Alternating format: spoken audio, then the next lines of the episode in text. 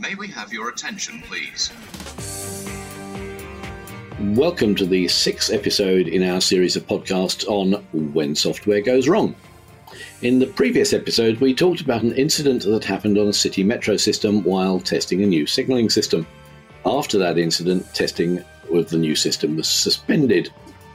In this episode, we'll refer to another real life incident and use that to look at the lessons that can be learned from an operational system that's time and safety critical and carrying hundreds of thousands of passengers at any one time.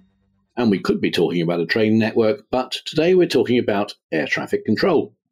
We hope that this podcast will help you and support the rail industry to contribute to addressing the RAIB Cambrian recommendation, which included capture and dissemination of safety learning available from the reporting of complex software based system failures. You can find out more about the Cambrian ERTMS incident that was investigated by RAIB in another of these podcasts. Today, I'm again talking with former rocket scientist and systems safety and risk engineer Dr. Emma Taylor. We're going to look at this incident from the perspective of not only what happened and why, but how the way they developed and tested and operated their software contributed to the fact that they were able to return to normal operation in a matter of hours, despite failure of the primary air traffic control software system and then almost simultaneous failure of the secondary backup system. There's always something to learn, even when things go right and safe operation isn't impacted. Software for aviation is developed over years, and its origin can be a decade or more ago. And so it is for rail. So we'll also cover recommendations that came out from that investigation because they're also potentially applicable to railway software projects. So, Emma, welcome again to the RSSB podcast. Please set the scene for us and tell us why you picked this incident, if you will, what is it that the rail industry can learn from it? Thank you, Ant. Some of you may remember back in 2014 the temporary shutdown of the airspace over England and Wales. Maybe you were flying over the UK or your takeoff or landing was delayed as a result. Now, this significant travel disruption was traced back to a single issue within 2 million lines of code, leading to the temporary failure of NATS, or the National Air Traffic System, at a control centre in Swanwick, Hampshire, which was responsible for managing all high level flights over England and Wales and of flights going into and out of all the London airports in southern England. Just to give you an idea of the scale of the event, more than 300 flights were delayed, and the number of passengers delayed by these initial delays, diversions, and cancellations was around 65,000. This carried on into the evening and the next day and was estimated to impact overall some 230,000 passengers. Clearly, by the end of this event, many aircraft and crews were in the wrong position. I read that actually for one operator, that was 50% of their aircraft and crews. And the air traffic control provider reported nearly 15,000 delay minutes. Now, it's important to note that this does not relate directly to the delay experienced by the passengers. But at the same time, the incident reports also notes that the total aggregate delay minutes attributed to this incident was broadly equivalent to a normal bad weather day event. Making the link between trains and planes, signalling is a control system in the same way as air traffic control, and there is always the need to consider performance levels while maintaining safety. When you have aviation, you need to control flights, takeoff, and landing. And when you have trains, you also need to control their movement and timing to a schedule. Aircraft have virtual tracks in the sky, defined paths designed to keep them from colliding, in the same way that our signaling systems help keep trains apart as they run on the track. So, how air traffic control addressed this issue might have some lessons learned that could be applied to rail. Thank you, Emma, for setting the scene. We've talked quite a lot about the V model, which is integrated with the project lifecycle. In the previous episode, we talked about the City Metro signalling incident.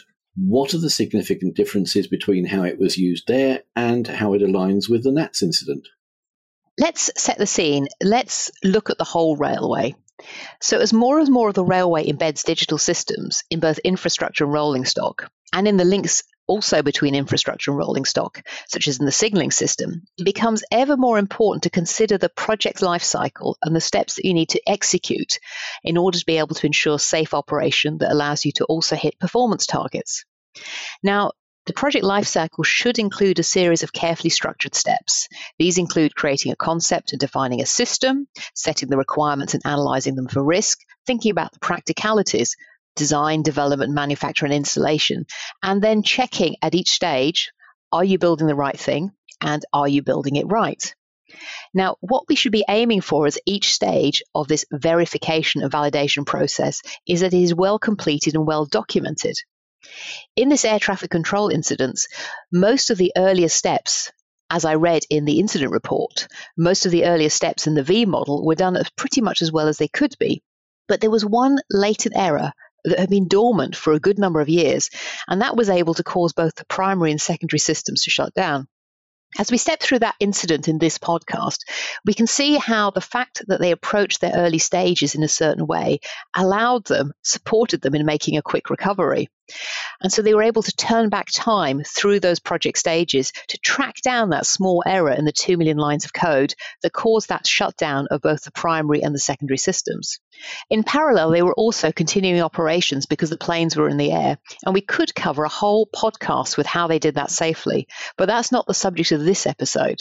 We're looking at complex software based systems, how to develop, test, operate, and maintain them rather than emergency recovery. Of course, every situation is different. In our previous podcast, we explored an incident on a city metro system. In that case, the testing of the city metro signaling system, which because of a number of factors outlined in the incident report, didn't work as intended. And in fact, the incident investigation might, in my reading, suggest that some of those earlier stages of the project lifecycle weren't completed as well as they could be. Okay, thank you, Emma. The incident we're talking about here happened in slow time because the software was developed in the 1990s, and in fast time too, because from the moment the fault was discovered, when both primary and secondary systems shut down almost simultaneously, back to the resolution of full operation was just a matter of hours. What I find most amazing is that they were able to go through 2 million lines of code in such a short time. I'm also curious as to why that wasn't discovered during testing. In fact, it's an essential step in the V model, so did they jump over it? Actually, no. And like how it came about that that error in the code wasn't identified is definitely a question that they explored in the independent inquiry. And one line of exploration that they looked at was the categorization of software criticality, because that determines how rigorous the software validation and verification process will be for that module. Different levels of scrutiny apply to the different software categories. The immediate cause of the incident was identified to be a discrepancy between one number, which described the total number of controllers, the people that were controlling the air traffic control space, and the check on that number. The two weren't equal, and because the safety critical nature of this number, the number of controllers, if it wasn't right, the controllers weren't going to get the right data to control the aircraft. That safety critical nature meant that if this check failure, a checksum failure happened, it meant that both the primary and secondary software systems immediately stopped operating. Now, there's a lot more detail to it than that, and if you're interested, you can read it in the incident report, which is publicly available. In a nutshell, as I sat there and read the inquiry report, for me, it seemed that they had got the principles and implementation of categorization right, along with a hazard identification. There is a subtle point that if the code had flagged up this error, it would have likely been brought to the attention of the engineers for exploration. But this check was mainly designed to deal with hardware related problems, and so it was unlikely the software designers would have thought about this during the development. So it seems they had implemented the main stages of the V model consistently. To my understanding, they hadn't perhaps considered software driven failure in the same way as a hardware driven failure which of course would include the consequences of increasing the number of air traffic controller workstations. But they had validated their system, including safety acceptance and commissioning through to system acceptance, operations, and maintenance. The V model stages had been stepped through. So, how did we end up in this situation? To answer your question, I just want to read extracts from the inquiry report. It is worthwhile highlighting the difference between fault finding in development and in operation. The fault was found quickly after the events of 12 December, which perhaps suggests it should have been found in initial review or testing. However, the situation is quite different, and it is perhaps helpful to use a needle in a haystack analogy. In initial testing, the staff did not know that this particular fault or needle existed, nor where to look for faults, needles of any type in hundreds of modules in over 2 million source lines of code. In contrast, on the 12th of December 2014, the staff knew there was a needle and the sort of needle to look for. The logs said that there was one and identified the type of exception.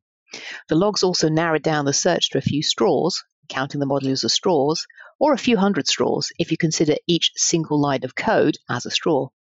Thus, the speed in finding the fault in operation does not mean that it was an obvious fault, rather than the failure and logging gave staff some good clues. We're down to detective work here. The inquiry summarised that there was not a shortcoming in the conduct of this aspect of the development process. There was a record of the history of the system's development and the changes that had been made to it over time.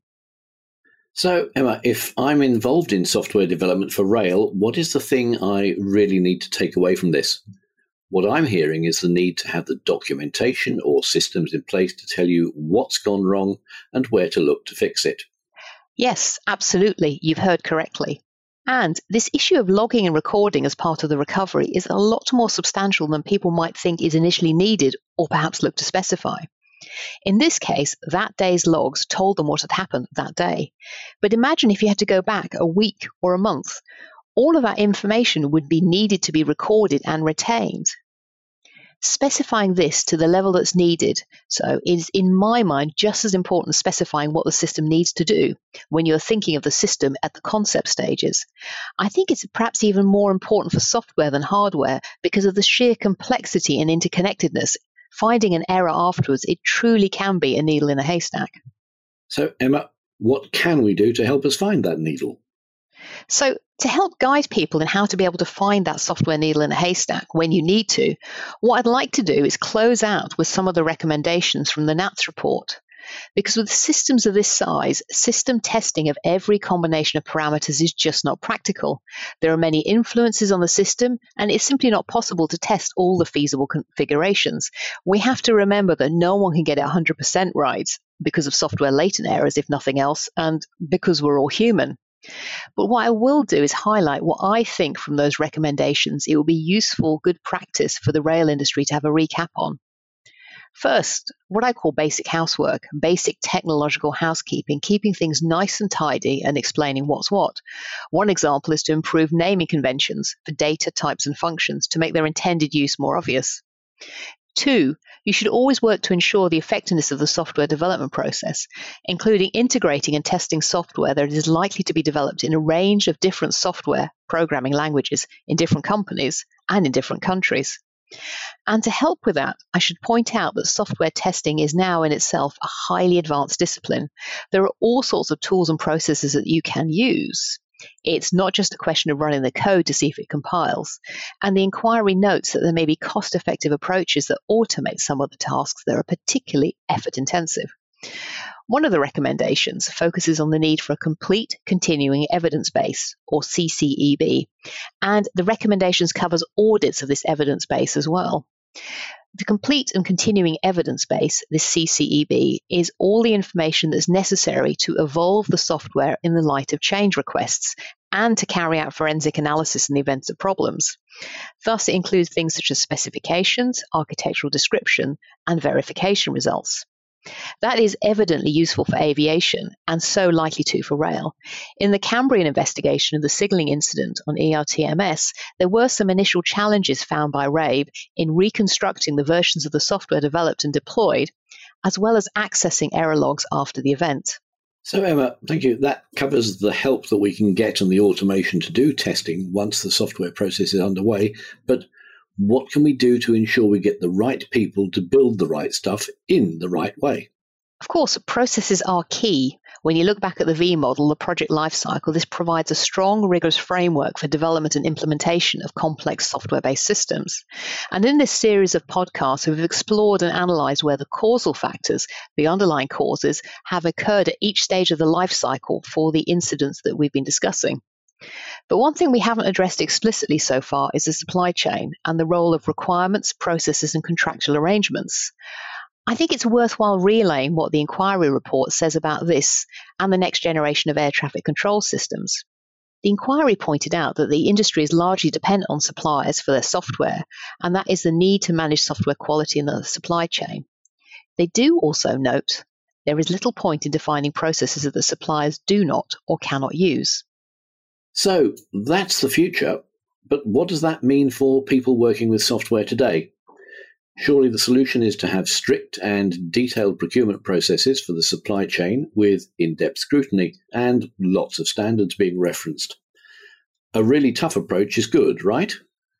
Well, I'm just going to take you back to the previous sentence where the inquiry report said there is little point in defining processes that suppliers do not or cannot use. A pragmatic approach is needed. The client needs to consider what it considers and believes are good processes and how it can mandate them on the supply chain. There is an interesting point in the inquiry about what it can assess retrospectively on existing software code and what it can encourage suppliers to adopt and how it ensures in both quality and execution and in contractual terms too that the process is implemented correctly. There is a particular focus on implementing newer testing technologies, and they point out in the report that the strongest argument is likely to be economic. If it can be shown that faults are detected and removed more cost effectively with new methods and tools, then it is perhaps more likely that companies will accept this technology. And we're getting to one of the thorny topics associated with software because development happens over years, if not decades. And so we come back to this challenge of turning back time, which is why the V model structure is so important. Thank you, Emma. In previous podcasts and blogs, we've stressed the importance of reporting digital system related errors, even if the fault isn't completely apparent or clear at the time. Underlying anomalies can be the start of a thread that you can pull to help you find the hidden needle in a haystack before it causes a software operational problem. How does that link with the, the inquiry recommendations? So, as I read the inquiry report, I saw words that recognise the practicalities of maintaining this evidence base. And like, although that you can place configuration control rules which say that the evidence must be there, in practice, things such as like test results, um, retaining the information, it is of course possible in long-lived, geographically distributed developments for material to be mislaid. So it's you can't achieve this complete continuing evidence base or CCEB. So they propose a solution, an increased audit of the available evidence base, and for that audit to be of the evidence base itself and not just the verification evidence. This concept of evidence and audit of the evidence and audit of the verification is perhaps something worth thinking about because the code in question in this particular incident has been the responsibility of three different companies in its life. And perhaps when you look at the long development cycle for the rail industry, you could find a similar situation. But you do need to trade off. More frequent audits increase cost, but also mean problems might be found sooner. And to pick up your point about errors, this inquiry's recommendation ties in well with Rail's collaborative approach to reporting of incidents and topics of concerns. And I'll quote directly from the report. NATS should consider introducing a formal error management system to capture anomalous occurrences that fall below the safety event threshold, but which may indicate where changes in systems procedures or training would benefit the management of risk. Thank you very much, Emma. I think what we've covered in this and the previous episode have taken us nicely through a series of examples of how and how not to use the V model to step carefully through each stage of the development lifecycle for complex software based systems. And of course, we can't stress this enough the importance of recording, documenting, and retaining the whole lifecycle history. So that if you need to turn back time when something does go wrong, you can more easily determine what you're looking for, where to find it, and then determine how to fix it. I hope this has proved both useful and given our listeners something to take away and act on. Don't forget, if you want to refresh your memory on the Cambrian incident or the incident on the City Metro system, you can listen to the two previous podcast episodes. If you have any questions or comments about this or any other podcasts, please contact us by emailing podcasts at rssb.co.uk but for now, thank you for listening and goodbye.